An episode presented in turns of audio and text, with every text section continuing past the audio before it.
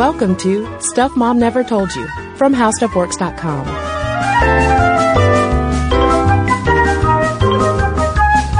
Hello and welcome to the podcast. I'm Cristen. And I'm Caroline. And since this is the first brand new podcast of this brand new year, we decided to start things off with a bang. Literally Yep. hunting, A bang. shooting things. We're starting it off with a bang and a pun. Because we're going to talk about women and hunting. And I feel like we should go ahead and just forewarn vegetarians and vegans and animal rights supporters listening that we're going to be talking unabashedly about hunting, although this in no way reflects our personal views on hunting. Yeah, we're not advocating one way or another. Yeah. We simply want to talk to you about uh women hunting stuff. Yeah, because hunting is a, an important and very stuff mom never told you ish topic to cover because in the words of feminist scholar Mary Zeiss Stange, hunting might be the most male identified cultural pursuit. And things don't get much more gendery than hunting, whether you're thinking about mythology with Diana, the goddess of the hunt, whether you're thinking about evolution, where you have hunter-gatherer societies with men going out to hunt and women going to gather and take care of the children, and then our more modern conceptions of hunting, which are usually men with guns. Right, exactly. And so it's interesting kind of in our in our research to watch as the attitudes about hunting and about women in hunting in particular kind of evolved. But to kick things off, there's this theory out there. It's called the man the hunter theory and it was popularized during the 1960s and 70s. And the focus really is on the word man because this theory is about how we evolved as upright types of creatures based on the fact that men were going out into the savanna grass and they were hunting and they had to stand up on their legs. They had to stand upright to be able to hunt their big prey. And there's just very little in this theory that even mentions women or their role or whether they were out there hunting alongside men. But there are some wrinkles in this man the hunter theory, not only in terms of women's role in these early societies, because first of all, you have research by Jane Goodall, which found that male chimps hunt monkeys. And why this is significant is that those chimps, which are our closest living relatives, which are not upright creatures, are also engaging in this hunting behavior. Right. So it's possible that we had ancestors who were hunting before they could stand upright. And now there's this uh, research that was published in the journal Current Biology um, talking about chimps in particular. And it's not really news that they use tools. We know they fashion sticks to dig worms out of logs and things like that. But researchers in Senegal saw chimpanzees using tools to hunt and kill.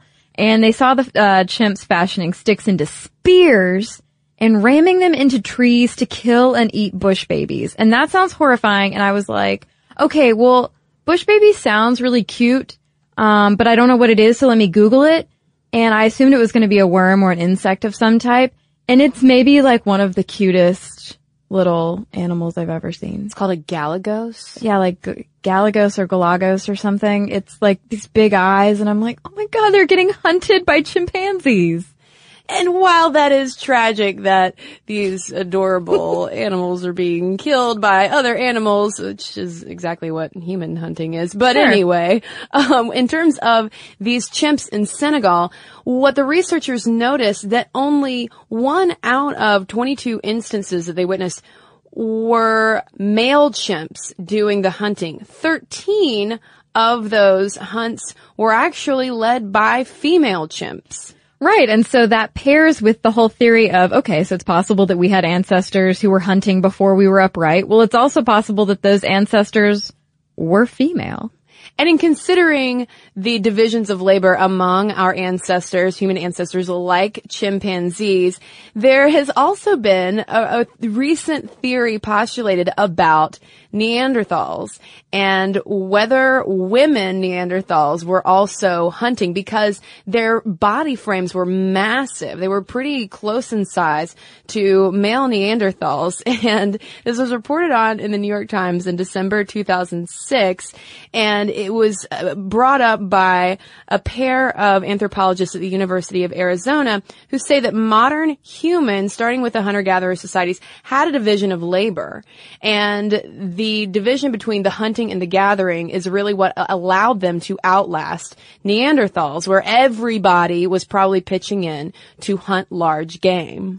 Right. So that gender equality among the Neanderthals, the fact that males and females were out there hunting large game, which is pretty dangerous to get up really close to big animals, that left the vulnerable children the young Neanderthals and the women exposed to basically getting trampled just the same as the men. Yeah, because the kinds of animals that they would have been hunting would have been bison, deer, gazelles, and wild horses, the types of animals that, that flourished in Europe in the Ice Age. So that means they had to get up pretty close. Yeah, they were, they were getting up close to trampling types of animals. Right. But by the Upper Paleolithic era, which is around 45,000 to 10,000 years ago, we have that pretty solid division between the men going out to hunt and the women still gathering, but protecting the quote unquote reproductive core. Yeah, I like that. That sounds like really advanced. That's what reproductive core. Yeah, that's what they call their their huts, their old school yurts. Stay at the reproductive core while I go bison hunting. That's right, and not get trampled. Yeah, yeah, trampled.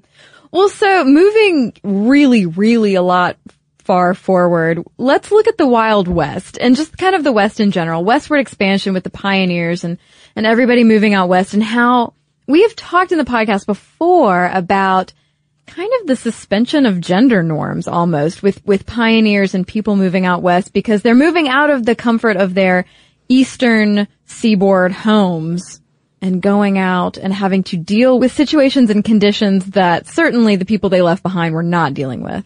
Exactly. And Karen Jones writes about this in her paper, Lady Wildcats and Wild Women, Hunting Gender and the Politics of Show Womanship in the 19th Century American West. And she talks about how in that Wild West environment where you obviously need to survive, there are wild animals around. You're going to have to kill them and eat them in order to do that.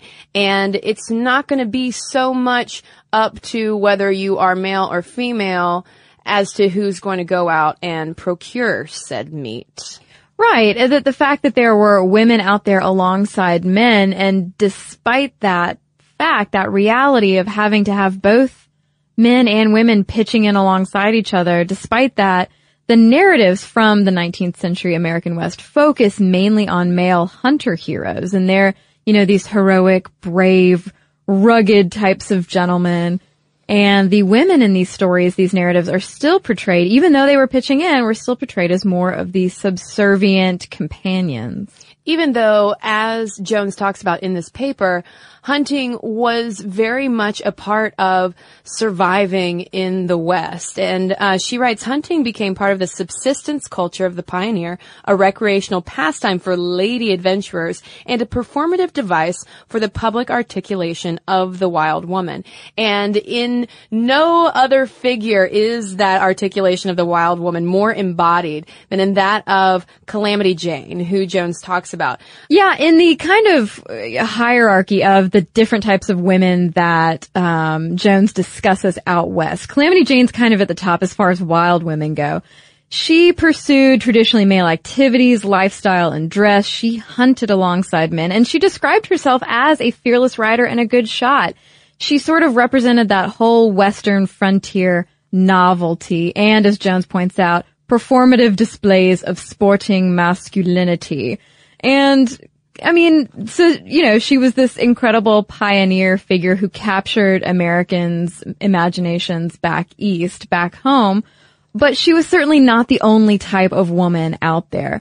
Jones moves on to the the lady sportsman. Hunting for this type of figure out west was sort of uh, an empowering excursion almost. She talks about loving the adventure out in the wild, learning to shoot and ride horses, transcending the boundaries of conventional feminine behavior. These lady sportsmen were mostly, for the most part, I would say upper class, upper class white women who were wealthier and they weren't necessarily having to go out on the hunt and then gut and clean all of the things that they killed, but they were out there sort of communing with nature. Yeah, they were out there to sort of find themselves. And this is, this too is where we really start to see that highlight in the United States of sport hunting as opposed to subsistence hunting, like hunting for things because you need to survive. But uh, you see sport hunting being so closely interwoven with class because obviously in England you have the tradition of wealthy people going fox hunting and that is something that's carried over in certain areas of the United States. And very much the, the lady sportsman is the manifestation of that rich white person going out for sport because it would be- better themselves. Yeah, and Jones points out that, you know, despite the fact that a lot of those narratives from the time, from the 19th century West, focus on hunter heroes, male hunter heroes, she says that women were just as likely to be enticed by those stories, by the idea of going out west with Theodore Roosevelt and his breed of sportsmen adventurers to get out there on the game trail with personal development in mind. Well, and imagine how exciting it must have been at the time because this is something that popped up in our episodes on madams in the Wild West and also on the history of women in photography because it's really in the West that photography flourishes and also uh, brothels, but le- they're led by women because these are spaces where there aren't those rules. Right. And so you could go out there, you could hunt, you could explore things, you could literally achieve a different kind of enlightenment in a way mm-hmm. by being so close to nature.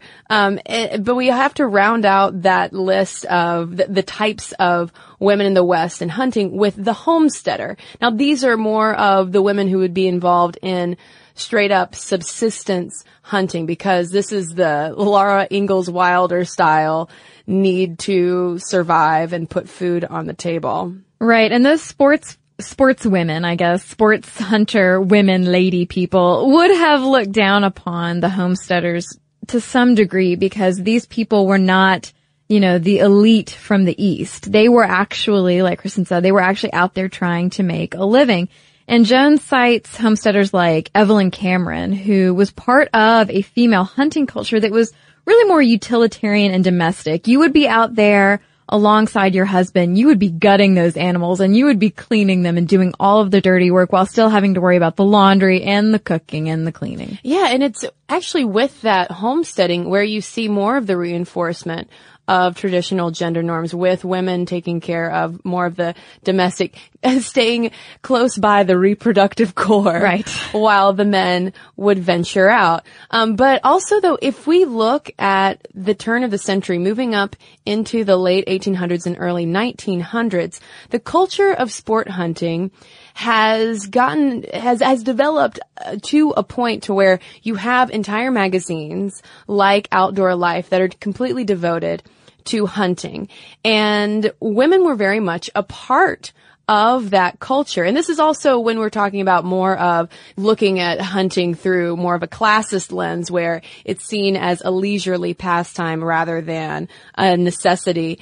And there was in 1905 an outdoor life profile of a quote unquote tireless Diana mythological reference there, who would leave her corset at home to go out on the hunt.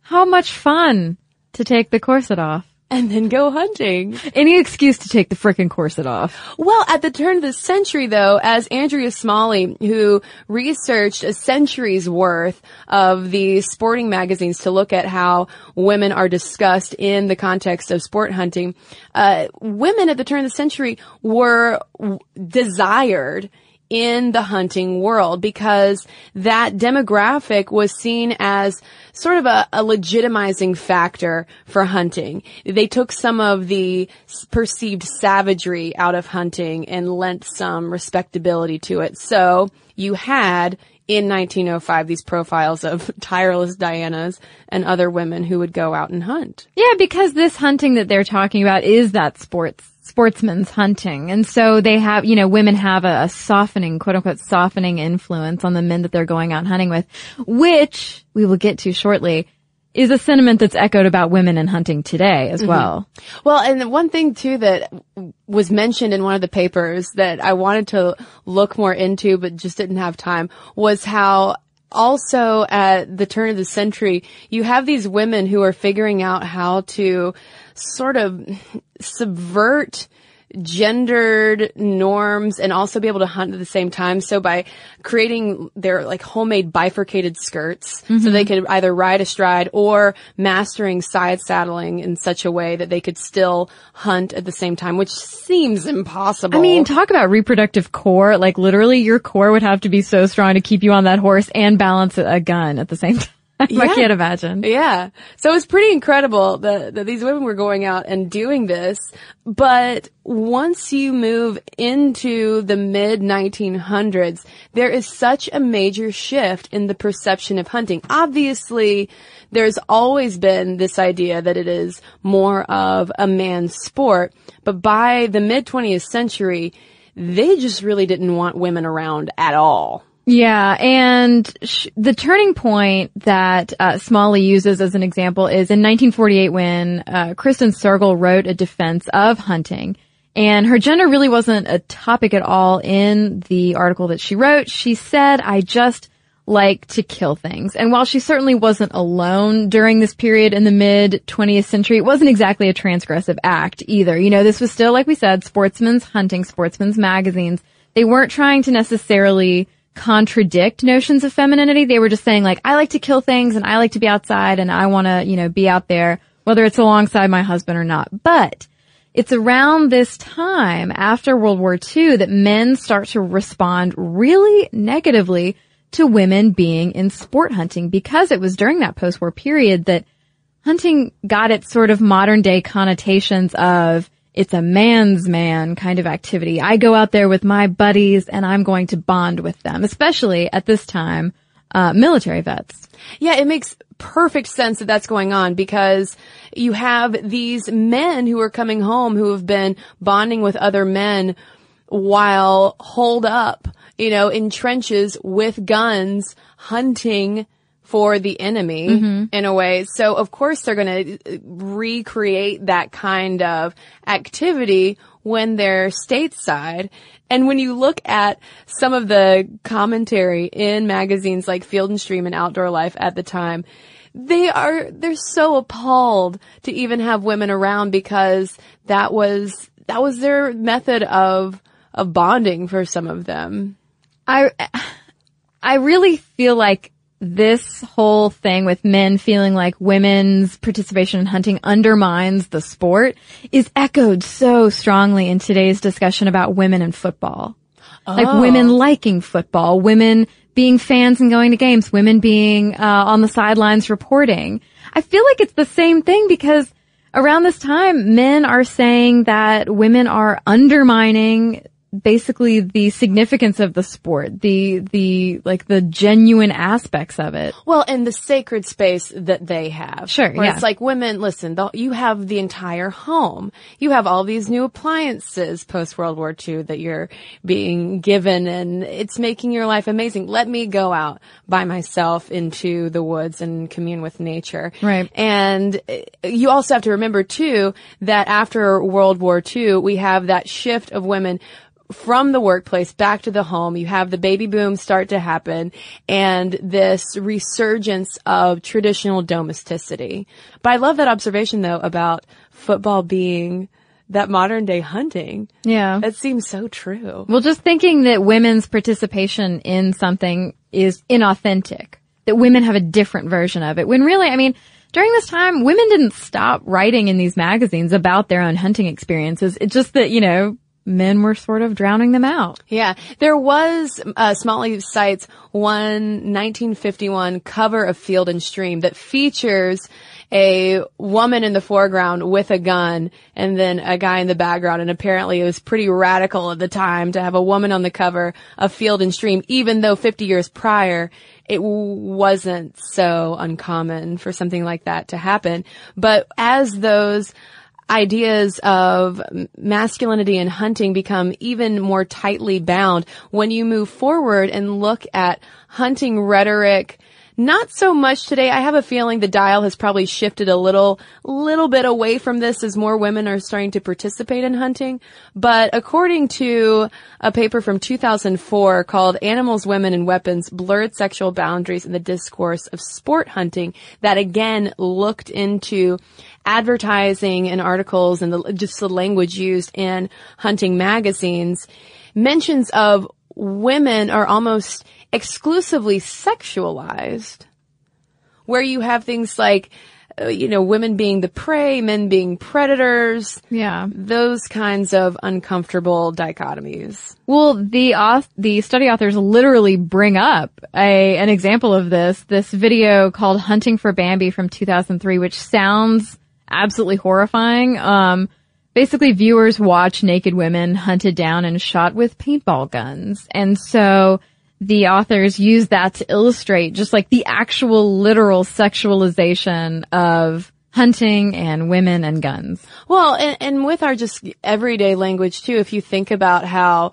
we even just talk about dating mm-hmm. and being, you know, on the hunt, on the prowl, on the chase, looking for prey. And I remember, this is a, a total tangent, I realize, but I remember in college, Caroline, seeing a girl wearing a t-shirt from a Greek party, a sorority party, where the theme was the hunters and the hunted. Ugh. And it was men in camo and the, the women were dressed like deer. Oh, I knew you were going to say it. I didn't want you to say it. But that's, it ties in though. And yeah. I, I will never forget that. And she was just blithely wearing this t-shirt around. And even when I was probably like 19 and seeing that, I was horrified. Yeah. Yeah. You want to be like, don't you know what you're wearing? But yeah, the, the study authors say, um, that things like that video, um, are resilient popular culture images that celebrate and glorify weapons, killing, and violence, laying the groundwork for the perpetuation of attitudes of domination, power, and control over others. So if you had said that to the girl in the shirt, she probably would have been like, what are you saying to me? Well, and this also isn't demonizing every man who enjoys hunting as some kind oh, of no, no, no. closet misogynist, but you have to look at how the culture and the language around it has developed up to this point to where you do have those problematic intersections of hunting and the sexual objectification of women where it's like, whoa, no, we don't want that, which is maybe one reason why theoretically in a way you could say that it's great that more women are hunting because what you're seeing now it seems like is more of a return to that turn of the century appreciation and desire for women to be hunting as a legitimizing factor. Yeah.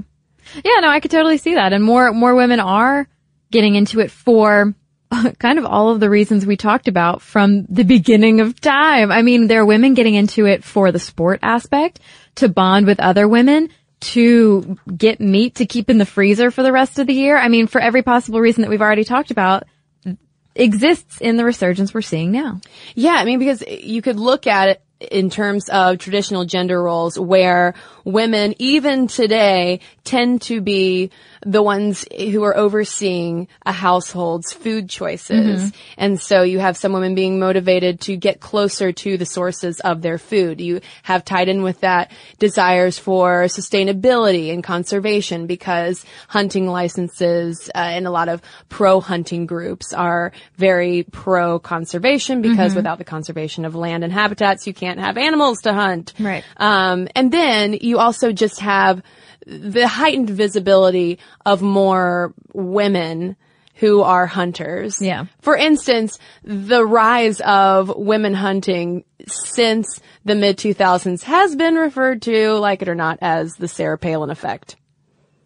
Because she was a prominent hunter. She was. Mm-hmm. she was all about that and that was part of her whole campaign pitch and still part of her personality today where she is living in Alaska, toting her gun around and Yeah, and I mean, she she is cited by by a lot of the women that we read about in some of these articles, as far as like not because they like her politics or don't like her politics or whatever, but just like okay, well, she's a mom who's out there carrying a gun around in the woods, killing animals for food, and so it's you know it's like oh well, I guess okay, people do that, women do that, she can do that, and still wear makeup and be feminine, and so I'm not scared of it. Maybe I'll try it. Yeah, and you have Brenda Valentine, who is considered the first lady of hunting, and she's also a spokesperson for the National Wild Turkey Federation. And then someone who's not so much identified with hunting, but more that homesteading and pioneering resurgence that we touched on a little bit in our crafting episode a few weeks ago.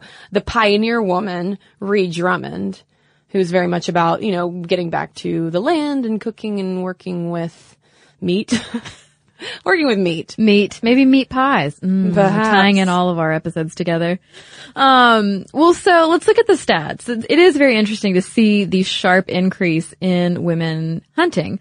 Uh, men do still account for the majority of the 13.7 million U.S. hunters, but as National Geographic reports, women who are active hunters are on the rise. The total number of women hunters has surged by 25% from 2006 to 2011 after holding steady for a decade, according to the census.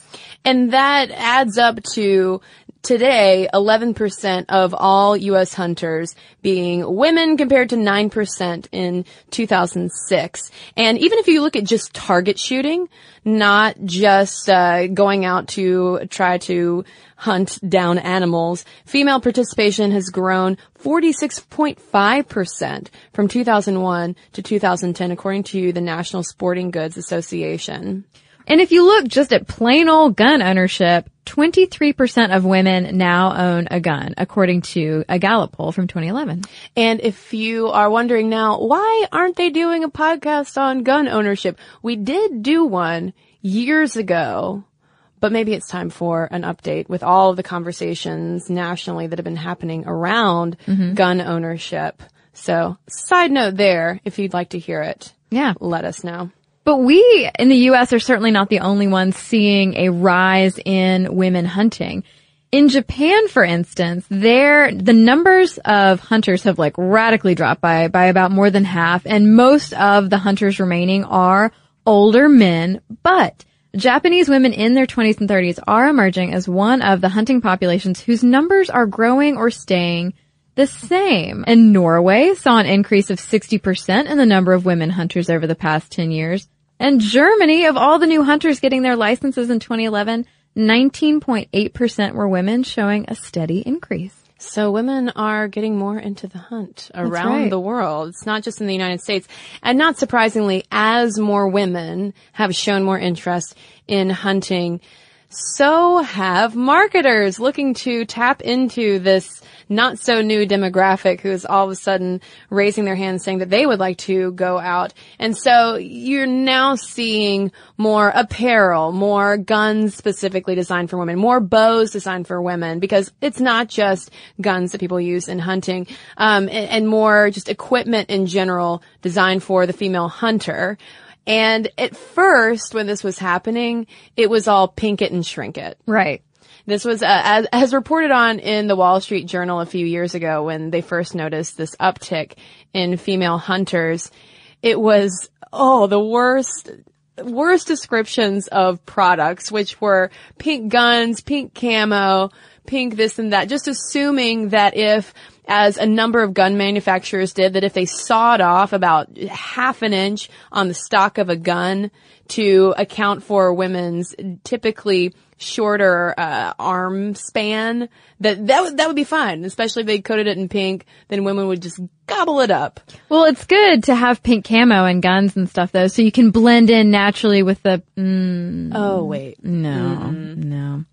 Um, yeah, so as the marketers have followed the money, basically, giant companies like Bass Pro Shops have started to feature blogs on basically how to buy clothes to go hunting if you're a woman. So, I mean, there's this major push to make things specifically for these types of consumers. Yeah, and there are even companies like She Outdoor Apparel and others that have popped up specifically to serve this need. And there, there was one gun advertisement that I just want to point out. We found this over at Field and Stream and it was a video that they made at a gun expo and it was this guy who was demonstrating something called the Savage Lady Hunter rifle, which whether you're pro gun or not, that's kind of an amazing name for a product, but, uh, he was talking about how it was actually designed to accommodate women's length of neck. It's a little bit lighter. It has a shorter barrel. All things which are, are great because they're clearly trying to keep the female consumer in mind in a serious kind of way instead of just pink it and shrink it. but in his explanation for it, he did raise my eyebrow when he suggested that whether you're a woman or someone who's just unsure of his or her sexuality, this would be a great choice. Uh, some, uh, trying to be funny. No, I don't think so. No? I think he was sincere. Oh. Uh, but, Interesting. but it g- gave me pause. But hey, I remembered the, I remembered the gun. That's right, the Savage Lady Hunter rifle. Yes.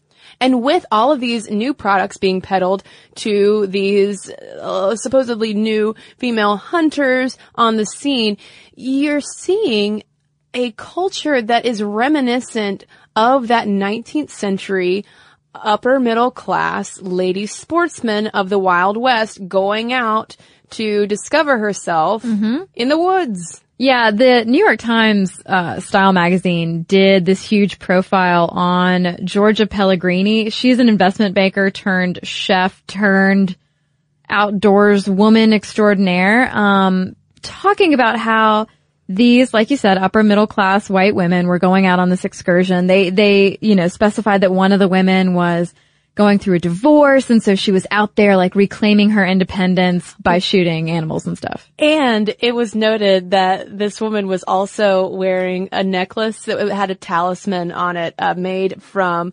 the bone in a raccoon penis. Yeah, and she was wearing it for Mojo, I believe. It was for Mojo.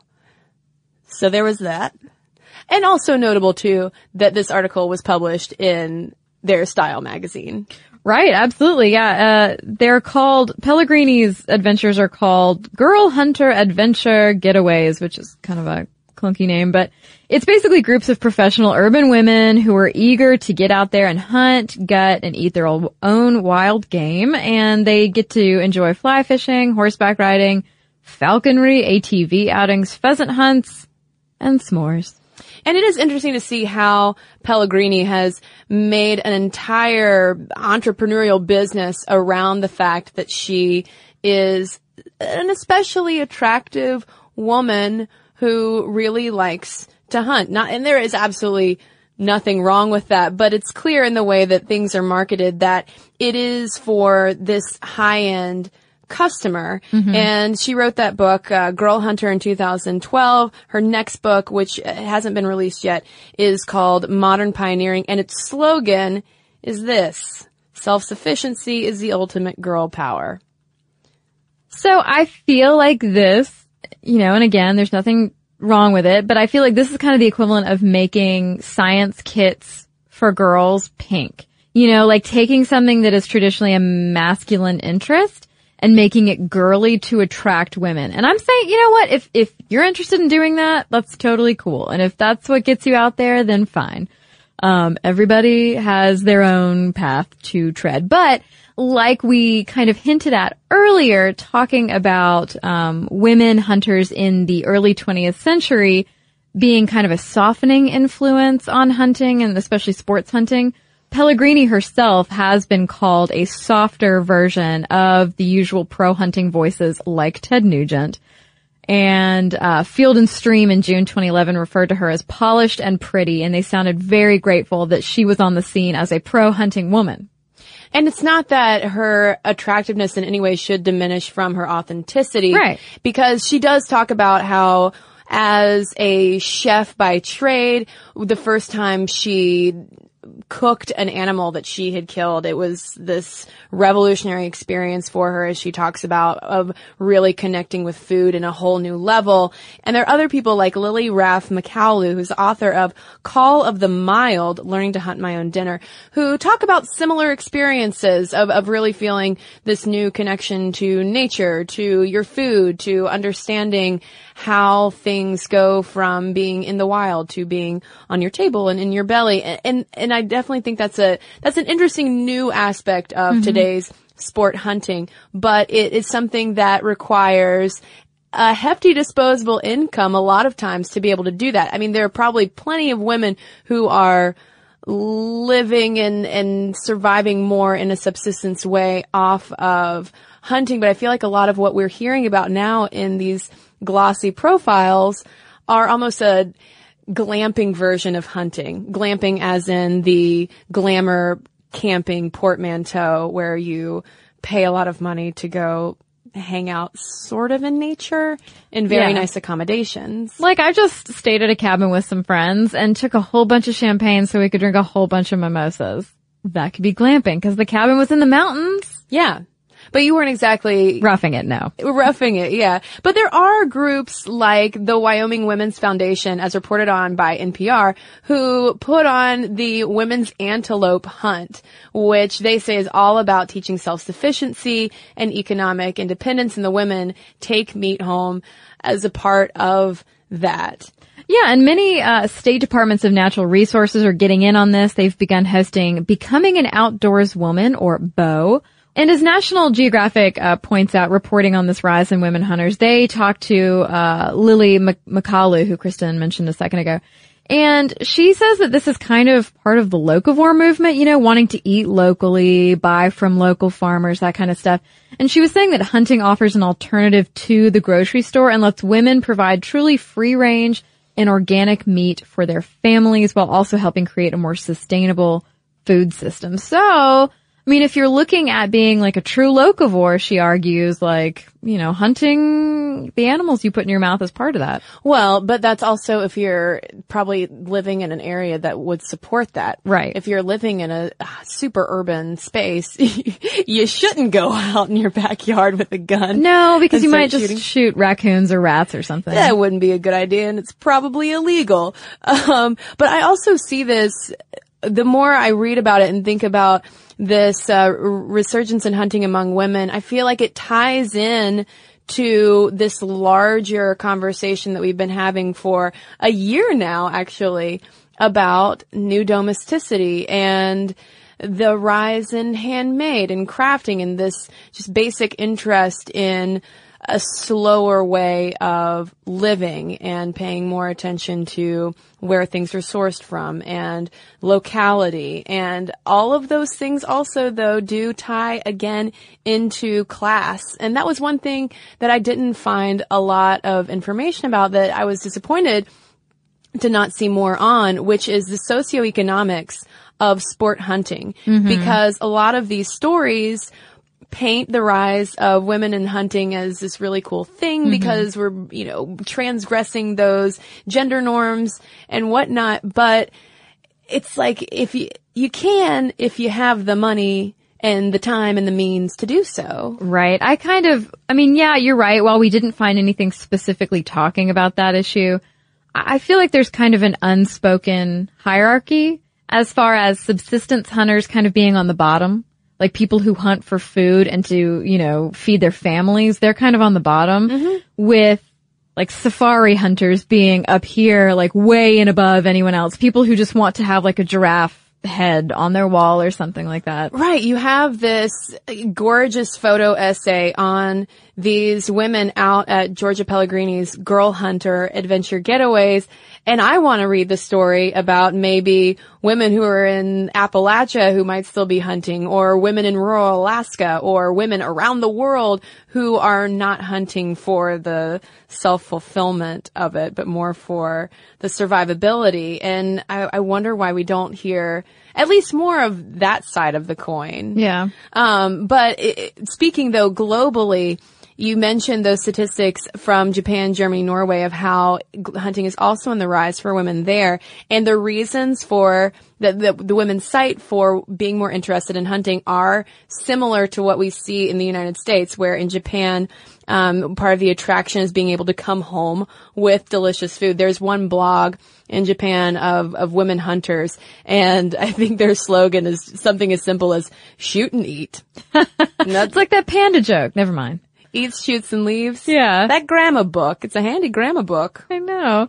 Well, yeah, Germany, the foremost quoted answers to their survey about why you hunt as a woman, enjoying being in nature, applying conservation, the joy of hunting, and dog training. Actually Dog getting out there, yeah, with a, with a cute puppy. Getting out there with your pup pup. Um, yeah, and then in Norway, where I did not realize how popular hunting is in Scandinavia, but it totally makes sense. Um, but there has been a specific recruitment effort to attract more women to hunting there, as we're starting to see more in the United States as well, with those uh, state departments of natural resources offering those outdoors women workshops. Uh, but in Norway, you have groups like the Norwegian Association of Hunters and Anglers who are focusing on recruiting women to hunting and fishing.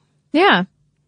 Well, have you ever, have you ever hunted or thought about hunting or wanted to hunt? I have never shot m- more than a BB gun, um, largely because I uh, fear the kickback, and I am not a fan of loud noises. Sure. I'm not squeamish in the kitchen around meat at all, but going out and killing something and bringing it back holds no appeal to me. Yeah. But at the same time, though, I I enjoy fishing. I haven't done a ton of fishing, but I would much rather go fishing than go hunting. Yeah. Although I enjoy nature, I'm not anti-nature. Yeah, it's it was interesting reading the comments under a lot of these stories and, and studies online because a lot of people argue that if you're going to be a meat eater, what better way to kind of get in touch with your own self and the, the things that you're putting into your body than to go out and hunt it and be face to face with that little face that you're then going to put on a plate. And, and I, I, I see that argument. I myself am not really interested in hunting. Um, I had like, I was thinking about this earlier. My dad's best friend is a huge hunter or was a huge hunter. And we would go over to his house and he had this deer head mounted on the wall that I named Bambi. And I would ask to go see Bambi and then I would pet it. I would pet the deer head. And now as an adult, I think back on that and I'm like, that's kind of morbid and weird. Yeah, there is that just basic morbid fact of it. And I'm sure there are a lot of people listening too who simply disagree with hunting, not so much from a gender perspective, but just on the basis of animal rights, uh, ethics, the whole issues with, you know, the whole issue tying in with gun ownership and questions around uh, what, what the limits should be for that. So it's like you start talking about hunting and you're talking about so many things. Yeah, I mean, I think that it's it's hard to have a discussion about hunting. Um, I- well, it's easy in the podcast studio because we don't have commenters right now. Right. But it's hard to have a, a story posted about hunting, for instance, where people don't, on some side or another, feel very attacked about their their views. Whether you're hunting for subsistence, whether you think hunting is terrible, whether you're a vegetarian or a carnivore, whatever. There's a lot of political aspects to it. Yeah, but if you look at it through a purely gendered lens and thinking about that quote uh, at the top of the podcast from that feminist scholar saying that hunting might be the most masculine cultural pursuit, then I think you really get into some uh, some interesting meat, oh, horrible pun, sorry, of our concepts of what masculinity really is, femininity, gender roles, domesticity, violence, all of these different things tied up with it. Yeah, absolutely. So with that, let's stop talking about hunting and hear from hunters out there or people who are completely opposed to hunting. Caroline, like you said, a lot of times this is an issue where you strongly support or you strongly oppose. And we want to hear from all of you about that. So momstuff@discovery.com is where you can send your letters or you can also find us at stuffmomnevertoldyou.com with all of the links to all of our social media. So, yep, we are live, folks. Go check it out. And in the meantime, we're going to take a quick break and come right back with some of your letters. And now, back to our letters. Well, Caroline, I have a letter here uh, from our episode on pie. That's P-I-E, not P-I. Uh, this is from Victoria who writes, I just finished listening to your pie episode, which came with perfect timing as I wrapped my holiday pina colada nougat and bacon caramels. Wow. As a trained pastry chef, I have the skill to make both cakes and pies, but when it comes to personal preference, I prefer eating pies and the making and decorating of cakes.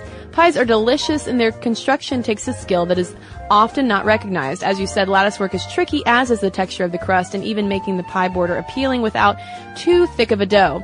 Even after all of this, the crowd reaction to a pie is most often less than that of a simple cake.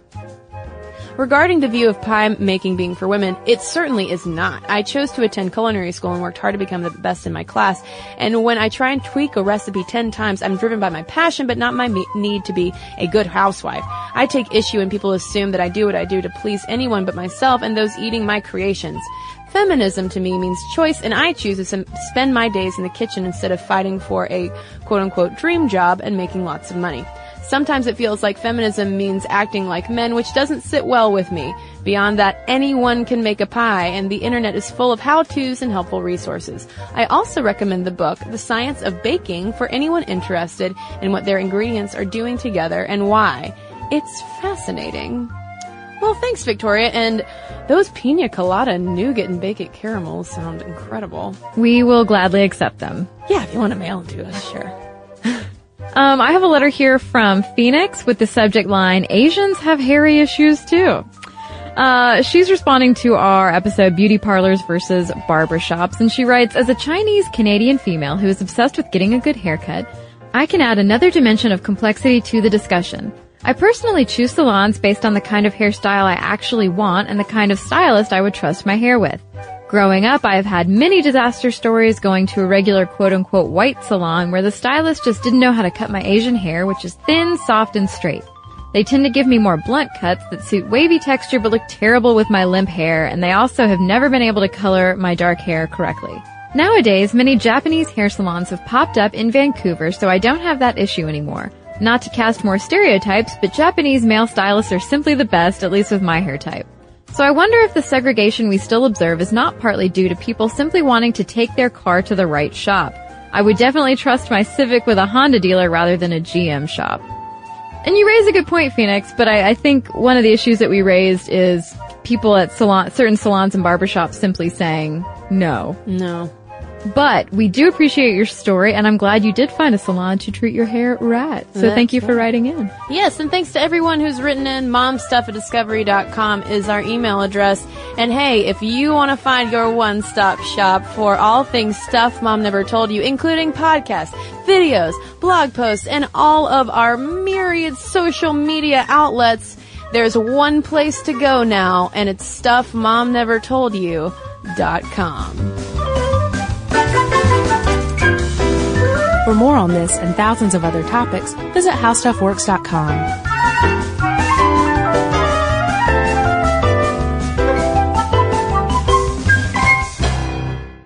Audible.com is the leading provider of downloadable digital audiobooks and spoken word entertainment. Audible has over 100,000 titles to choose from to be downloaded to your iPod or MP3 player. Go to audiblepodcast.com slash stuffmom to get a free audiobook download of your choice when you sign up today. That's audiblepodcast.com slash stuffmom.